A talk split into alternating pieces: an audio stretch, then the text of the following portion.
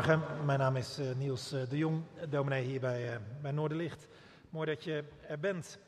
Mocht je de laatste weken er ook geweest zijn of online hebben meegekeken, dan heb je misschien ook de diensten gehoord die over het profeet Amos gingen. En vandaag doen we dat voor een derde en laatste keer. en mocht je de eerste twee keer ook gehoord hebben, dan weet je vast nog dat die Amos nogal scherp en kritisch was. En niet een type waar je het eerst aan denkt uh, als je een feestje organiseert. Integendeel. Het is een type die gerust zijn ongemakkelijke boodschap op ongemakkelijke momenten laat horen. En voordat we het slot van uh, deze profeet, dit profetenboek lezen, eerst even ophalen wie deze Amos was en wat zijn boodschap was. Het Bijbelboekje Amos kent negen hoofdstukken. En 8,5 hoofdstuk lang is hij alleen maar kritisch. Hij treedt op in een tijd waarin het oorspronkelijke twaalfstammenrijk uiteengevallen was in een tweestammenrijk en een tienstammenrijk. Uh, Amos zelf kwam uit het zuidelijke tweestammenrijk naar het noordelijke tienstammenrijk. En daar brengt hij zijn boodschap.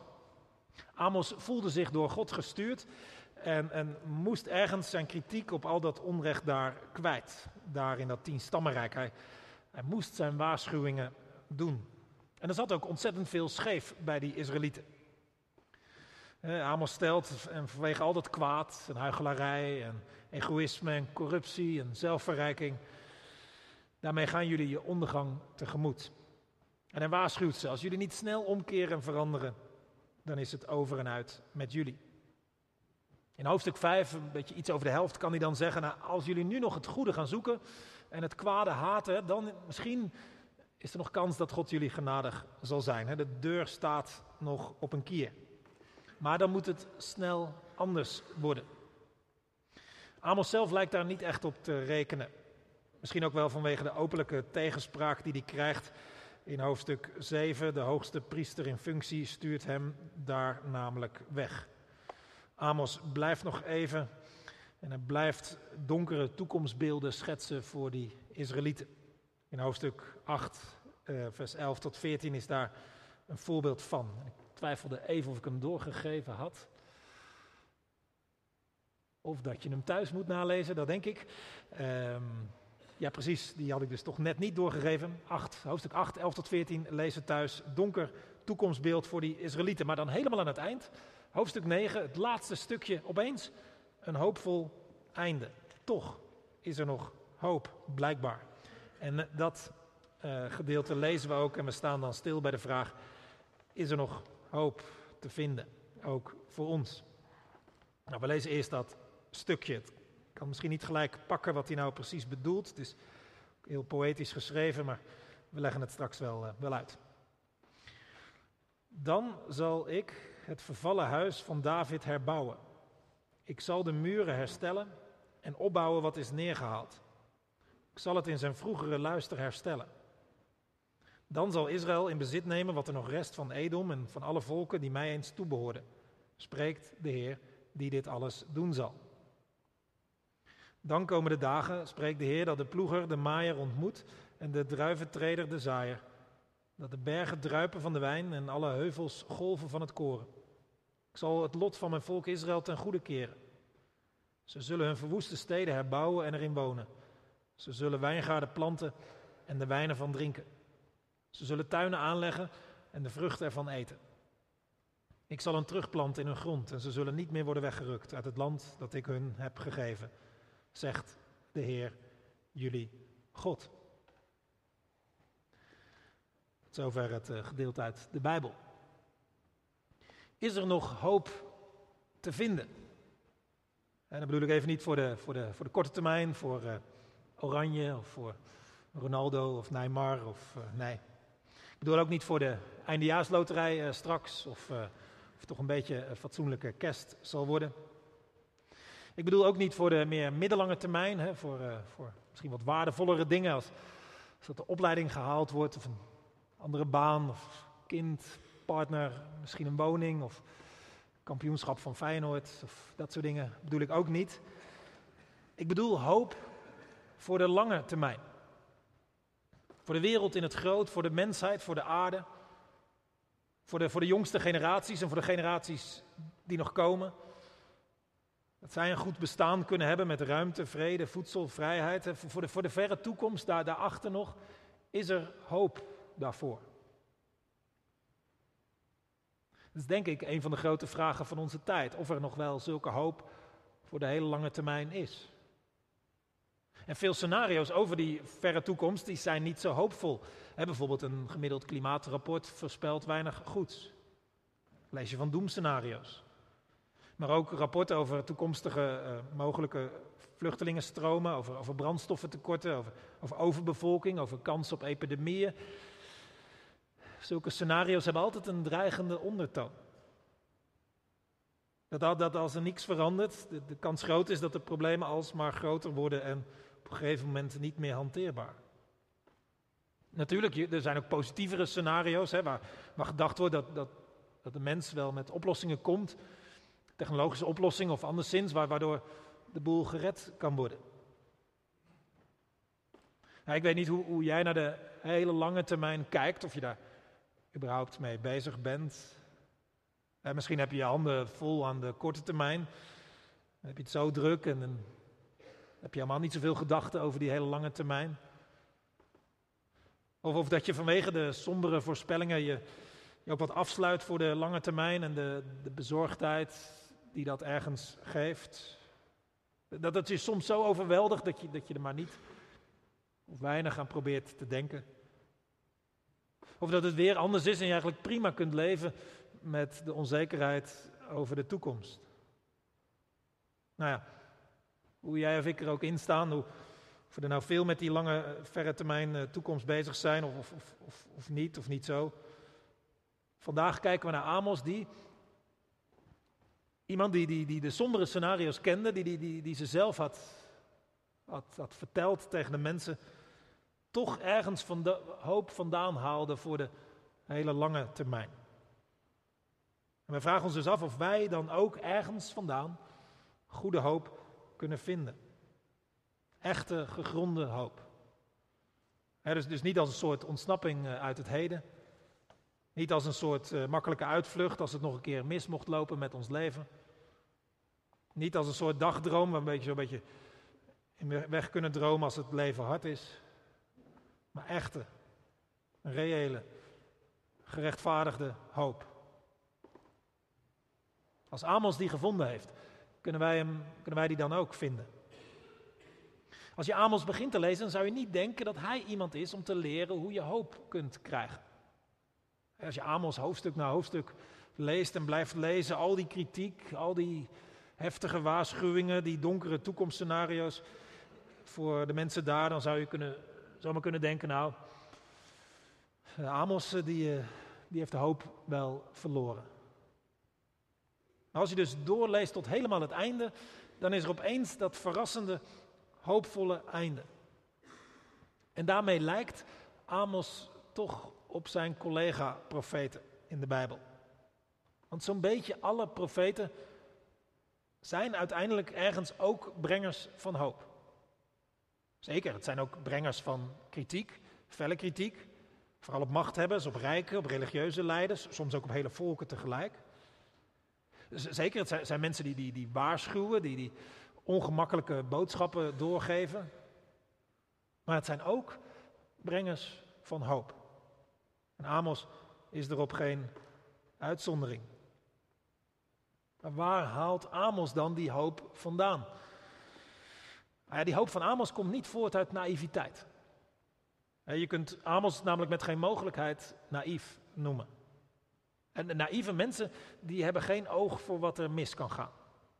Nou, Amos heeft volop oog gehad voor wat mis kon gaan. Daar waarschuwt hij steeds voor. Hij is geen naïveling. Eerder nog het tegenovergestelde. Die hoopvolle boodschap van Amos komt ook niet voort uit, uit hemzelf, zou je kunnen zeggen, uit zijn opgeruimde, optimistische, positieve inslag. Je kunt Amos namelijk geen optimisme verwijten. optimisten die, die, die kijken selectief. Die alleen naar dingen die hen uitkomen. Dat, dat kun je Amos ook niet verwijten. Hij is, is ook heel realistisch, juist over, ja, over Over alles ook wat, wat, wat, wat geen reden geeft tot, tot een positief oordeel. En je kunt Amos dan ook niet verwijten alles door een, roze positieve bril te bekijken. Juist niet. Hij is eerder negatief te noemen dan positief.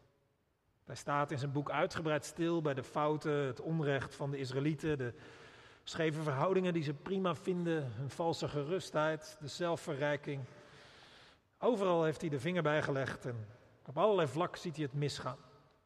Amos is geen positivo, geen optimist.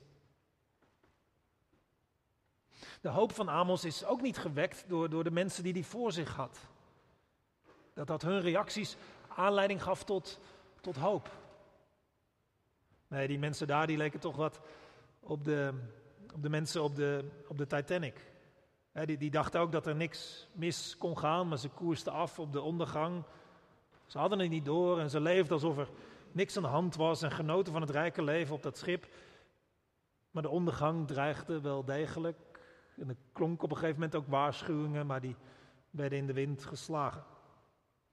Nou, zoiets was het bij Amos ook. Acht en een half hoofdstuk lang, kritiek, waarschuwingen. Hij haalt alles uit de kast om die Israëlieten wakker te laten schrikken, zodat ze van koers zullen veranderen. Maar het lijkt allemaal te vergeefs. Er is niks dat wijst op een verandering. Dus de reactie van de mensen die Amos aansprak, ook dat gaf geen reden tot hoop bij Amos. Maar, maar dan toch, dat hoopvolle einde, waar heeft hij dat dan wel vandaan? Van God gegeven? Dat is in ieder geval de claim van de profeten uit de Bijbel, dat hun boodschap van God gegeven is. En dat is ook de claim van deze hoop, dat in een bepaalde manier bij God vandaan komt.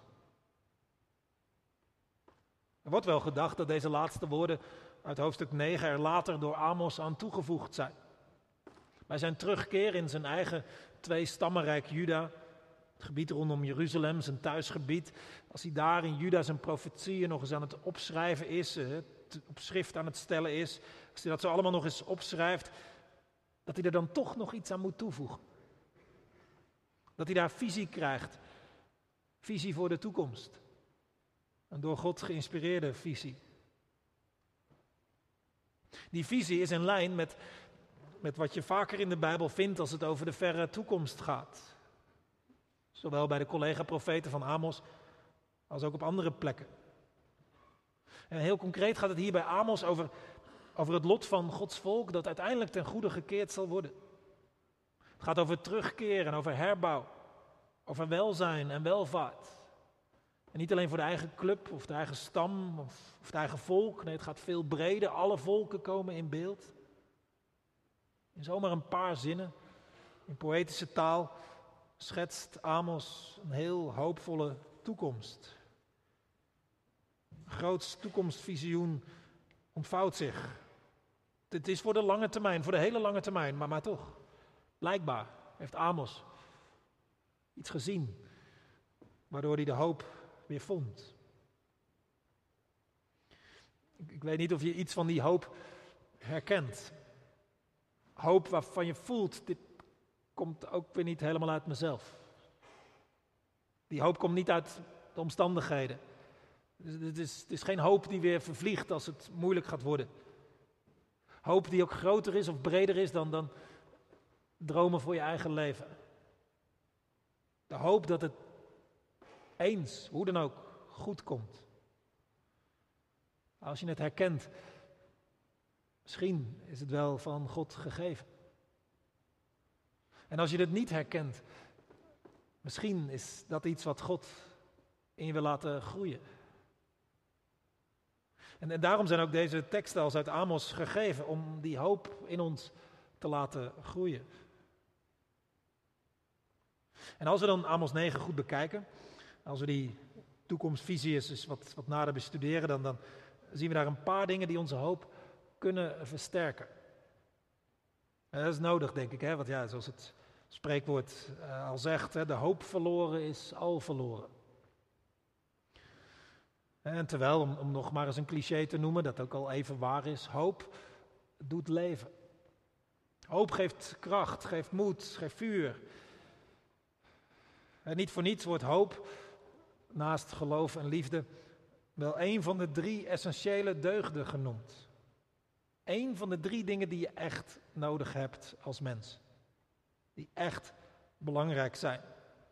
je kunt, kunt veel missen in het leven, maar zonder geloof, zonder liefde, zonder hoop, mis je iets wezenlijks. Iets wat je echt nodig hebt. Nou ja, wat geeft Amos ons dan om hoop te laten groeien of te versterken?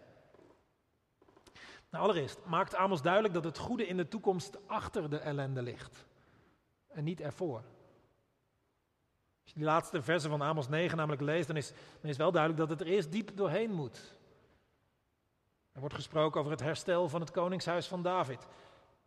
Maar dat wordt blijkbaar eerst als een vervallen hut. Er wordt gesproken over herbouw. Maar die komt pas na verwoesting. En er wordt gesproken van opbouw. Maar wel van wat was neergehaald. Er wordt gesproken van herplanting. Van planten die blijkbaar eerst uitgerukt waren.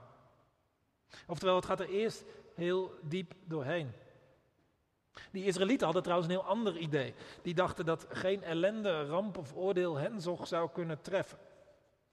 Omdat ze door God verzekerd waren tegen die dingen. zij waren Gods volk. En kon toch niks overkomen. Zo dachten ze. Amos had al geprobeerd die gedachte door te prikken. En de hoop die hij de Israëlieten biedt is niet dat ze bewaard blijven voor ellende, maar dat er dwars door de ellende heen, achter de ellende, toch iets goeds ligt. En dat zegt ons dat, dat de hoop die de Bijbel ons geeft niet, niet wil zeggen van nou, er gaat je niks echt slechts gebeuren. Nee. Maar wat het zegt is van nou ja, er mag nog heel veel naars gebeuren, ellende, kwaad. Maar daarachter, daar ligt wel degelijk het goede herstel. Dat is ook wat het verhaal van Jezus laat zien. Hè? Hij wordt niet vlak voor het kruis gered, maar na het kruis. Dwars door lijden en de dood heen komt er nieuw leven. Dat is de hoop die de Bijbel, die Amos biedt. Geen verzekering voor ellende, wel verzekering dat je desnoods door ellende heen eruit komt en het goed komt. Ten tweede geeft Amos ons aan dat zijn toekomstvisioen gebaseerd is op God. Dat is ook typisch voor de profeten en, en Amos is hierin ook geen uitzondering. Natuurlijk hebben Amos en zijn collega's ook hoop dat mensen veranderen kunnen. Anders zou hun kritische boodschap geen enkele zin hebben gehad. Hadden ze er niet aan hoeven te beginnen als ze niet gedacht hadden dat, dat mensen toch het nodige ten goede konden laten keren. Ze hebben ergens vertrouwen dat mensen kunnen veranderen, maar maar de uiteindelijke hoop is niet op mensen alleen gesteld. God staat uiteindelijk in voor die toekomst. Dat benoemt Amos ook in vers 12, waar hij zegt: De Heer die dit alles doen zal. De herbouw, de opbouw. God zal het doen. Dat is de hoop die Amos ook ons biedt. Mensen kunnen veel, mensen kunnen veranderen, mensen kunnen dingen ten goede doen. Maar onze hoop ligt niet in mensen alleen. Uiteindelijk ligt de hoop in God. Die zal het doen. In de derde plaats geeft Amos aan dat zijn hoop gebaseerd is op wat je messiaans zou kunnen noemen. Iets dat ook bij veel van zijn collega-profeten zit. Dat als zij naar de verre, verre toekomst kijken, er een messiasfiguur opdoemt. Door wie God op een beslissende manier de dingen goed maakt en herstelt. Ook Amos spreekt daarvan. Het, is wel wat in codetaal. Je, je, je moet dus weten wat, waar het naar verwijst en wat die verwijzingen eh, betekenen. Maar dan, dan, dan is het wel duidelijk dat het gaat over iemand uit de dynastie van David, door wie God gaat werken. Hij noemt het namelijk een vervallen hut van David. David, de grote koning uit het verleden. En hij zegt, ja, er komt iemand als er eigenlijk niks meer over is van die dynastie. Maar dan een nieuwe koning, een, met een nieuwe grootsheid, die het, die het, door wie dingen zullen omkeren. De christelijke traditie heeft in deze voorzegging de persoon van Jezus gezien, de verre nakomeling van David, wiens komst we vieren met kerst. En de weken voor kerst wordt er in de kerktraditie getrouw al toegeleefd naar dat feest. Dat is de adventstijd. En we leven er naartoe naar kerst omdat kerst zo'n belangrijk feest is. Omdat die komst van Jezus, de Messias, een enorme wissel heeft omgezet. 2000 jaar geleden al. En toen was die dynastie van David hoegenaamd weg. Er was niks van te zien, stelde niks voor. Een vervallen hut in het bos. Moest eigenlijk alleen nog instorten. Maar toen kwam Jezus. En hij bleek de grootste koning ooit te zijn uit die dynastie. Nou, zijn grootheid bestond niet uit een paleis, een leger, gewonnen veldslagen of grote bouwwerken. Zijn grootheid bestond uit andere dingen. Hij was groots in wijsheid. Hij was groots in nederigheid. Hij was groots in genezing. Hij was groots in het optillen van mensen. Hij was groots in veel maken van weinig. Hij was groots in zijn macht over het kwaad. Hij was groots in liefde. Hij was groots in opoffering. Hij was groots in zijn sterven. Hij was groots in zijn opstanding uit de dood. En voor christelijke hoop is deze Jezus cruciaal. Voor christenen is die, die komst van Jezus 2000 jaar geleden de, de bevestiging dat die profeten goed zaten. God is inderdaad gaan redden door iemand uit de dynastie van David. Die Messias is er gekomen. Iets dat we ieder jaar vieren met kerst. En, en in zijn komst is er al zoveel van die voorzeggingen van die profeten uitgekomen. Het klopte. Wat Amos gezegd had, maar ook Micha en Jezaja en al die anderen. Allemaal dingen, tientallen, honderden dingen die precies klopten bij die eerste Messias, Jezus. Die voorzeggingen, dat, dat zegt het christenen, die voorzeggingen van de profeten zijn dus betrouwbaar. God is begonnen met het schrijven van al die nieuwe hoofdstukken. God is bezig met herstel. Beslissen is gebeurd in Jezus. En God zal dat eens afmaken, voltooien. Nou ja, drie dingen dus die uit dat, uit dat toekomstvisioen, die, die typerend zijn voor bijbelse hoop. Het herstel van de dingen ligt achter, het, achter de ellende, niet ervoor. Het tweede, natuurlijk kunnen mensen veel. Maar uiteindelijk staat God voor die toekomst in. Hij zal het doen. En ten derde, er is een beslissende rol weggelegd voor een Messias. Van wie christenen geloven dat het Jezus is geweest. Amos zag iets van deze dingen.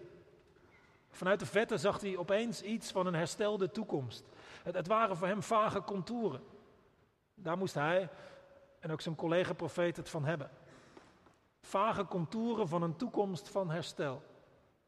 Ze hebben het opgeschreven en als wij die dingen die ze opgeschreven hebben combineren, dan, dan wordt het al net wat minder vaag. Dan zie je er al net wat meer van.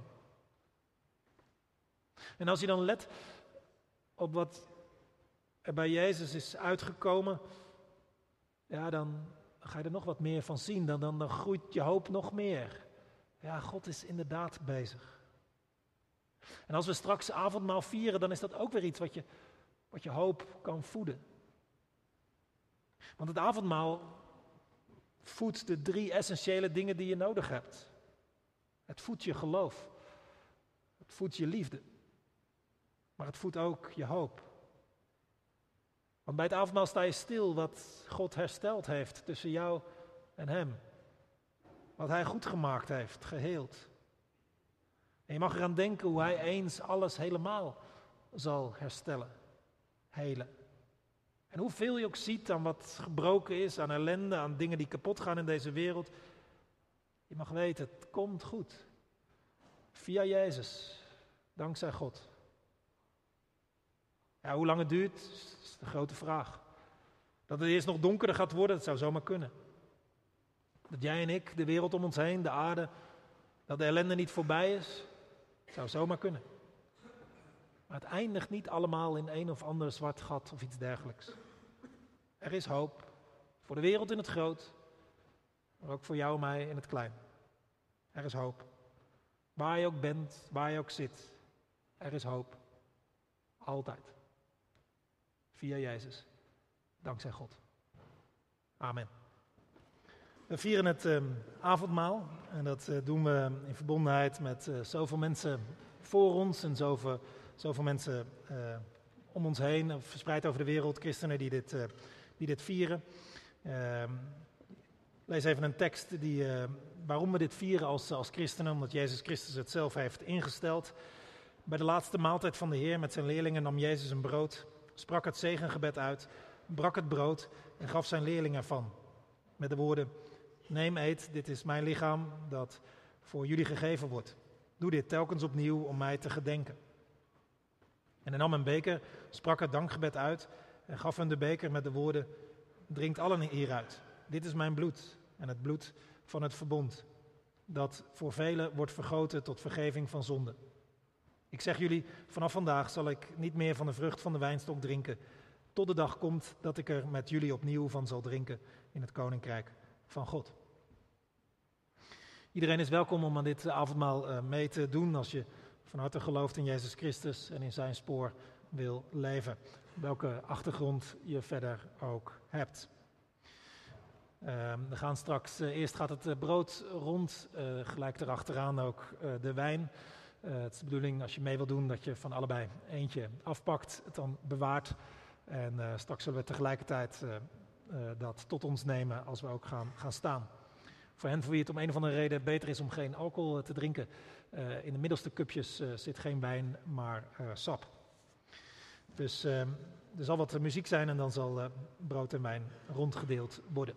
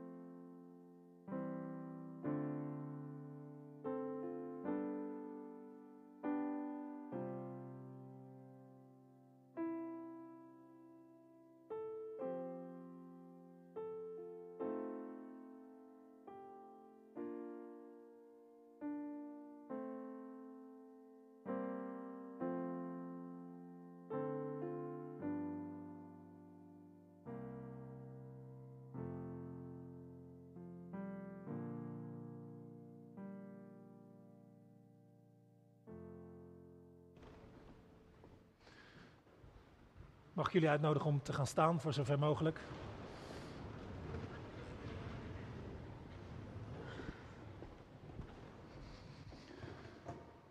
Het brood is de verbondenheid met het lichaam van Christus. Neem, eet, denk eraan en geloof dat het lichaam van onze Heer Jezus Christus gegeven is tot een volkomen verzoening van al onze zonden.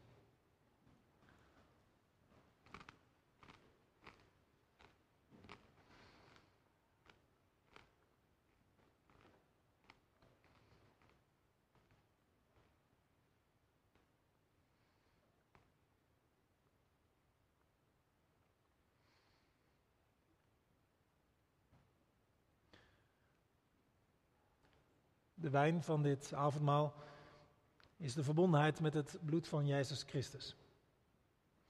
Neem, drink. Herinner je, geloof dat het kostbaar bloed van de Heer Jezus Christus vergoten is tot een volkomen vergeving van al je schuld.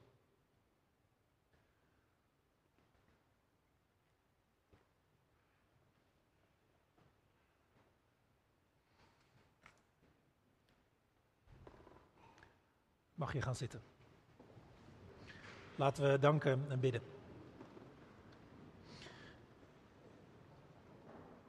Heere God, wij danken u voor uw Zoon Jezus Christus, die gekomen is. Die voorspeld was en die is gekomen, de Messias.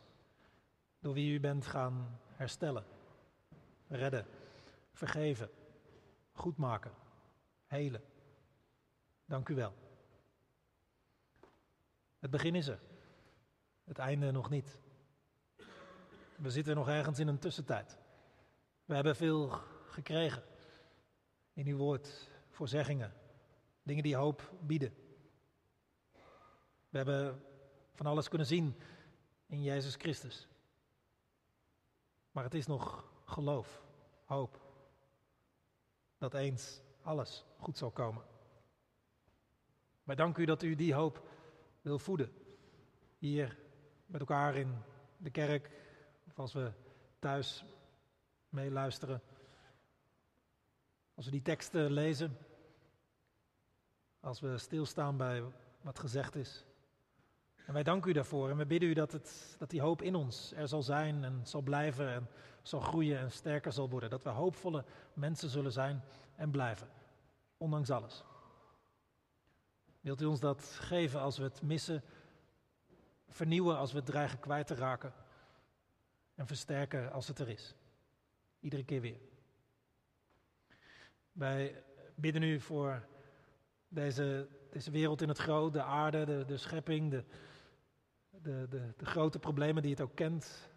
Als het, uh, als het geheel piept en kraakt. Wij, wij bidden u, alstublieft, laat het niet langer duren dan nodig is. Wilt u alle mensen die ook al bezig zijn om, om uw toekomst te realiseren of u die wil zegenen. Maar wilt u het zelf ook doen en ingrijpen en herstellen. Wij bidden u voor dichterbij, voor, voor de dingen die nu misgaan, die moeilijk zijn, waar we zorg om hebben. Wilt u ons daarin ook tegemoet komen? Een rust en zekerheid geven. Juist ook over die grote, lange termijn. Wij bidden u of u met ons wil zijn, ook als het, uh, als het goed gaat en als we meewind hebben en als er veel uh, goed zit en, en we, van alles kunnen en zo. Wilt u ons dan bewaren dat we u niet vergeten en dat we uh, goed op u afgestemd zijn en blijven. En als het tegen zit, als we, als we zorgen kennen of angsten, als we ziekte kennen, als er mensen in onze omgeving zijn die, die ziek zijn, wij willen u bidden of u ons dan tegemoet wil komen en ons wil, uh, wil zegenen met, uh, met rust en vrede, hoop, geloof en ook liefde. Wilt u ons dat allemaal geven? Wie we ook zijn, uh, hoe we ook tegenover u staan, hoeveel we van u kennen of hoe weinig. Voed het geloof in ons. Versterk de liefde in ons. En versterk ook de hoop in ons. Zo komen we bij u om ook onze eigen dingen tegen u te zeggen, onze eigen dank, onze gebeden. In de stilte komen we bij u.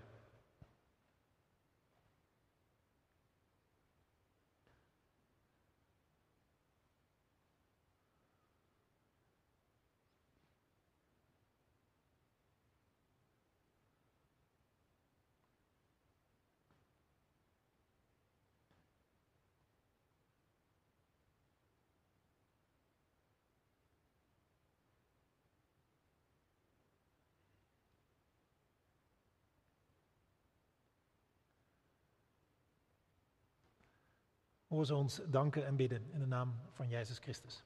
Amen.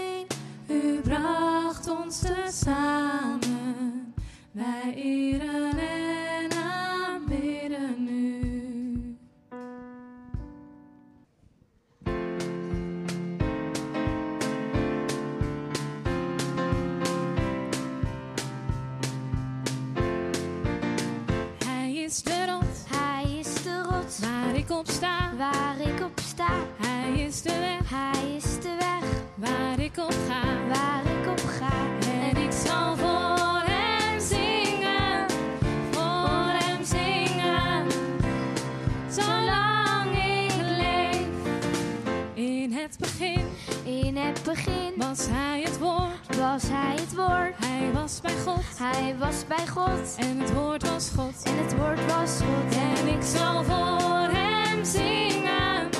Voor hem zingen. Zolang ik leef. Hij is het licht. Hij is het licht. Dat altijd schijnt. Dat altijd schijnt. Van het begin.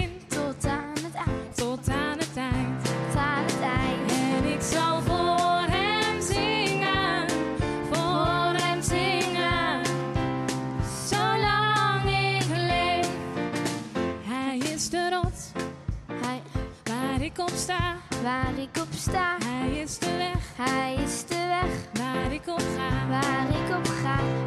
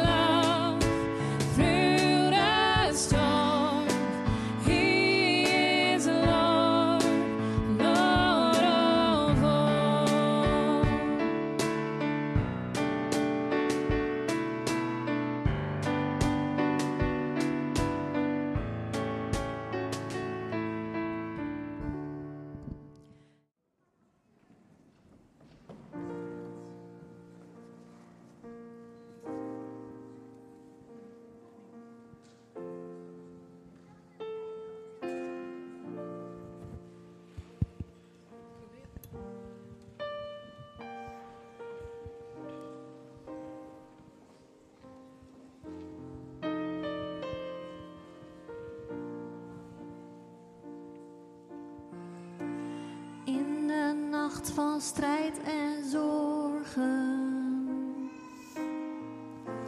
Kijken wij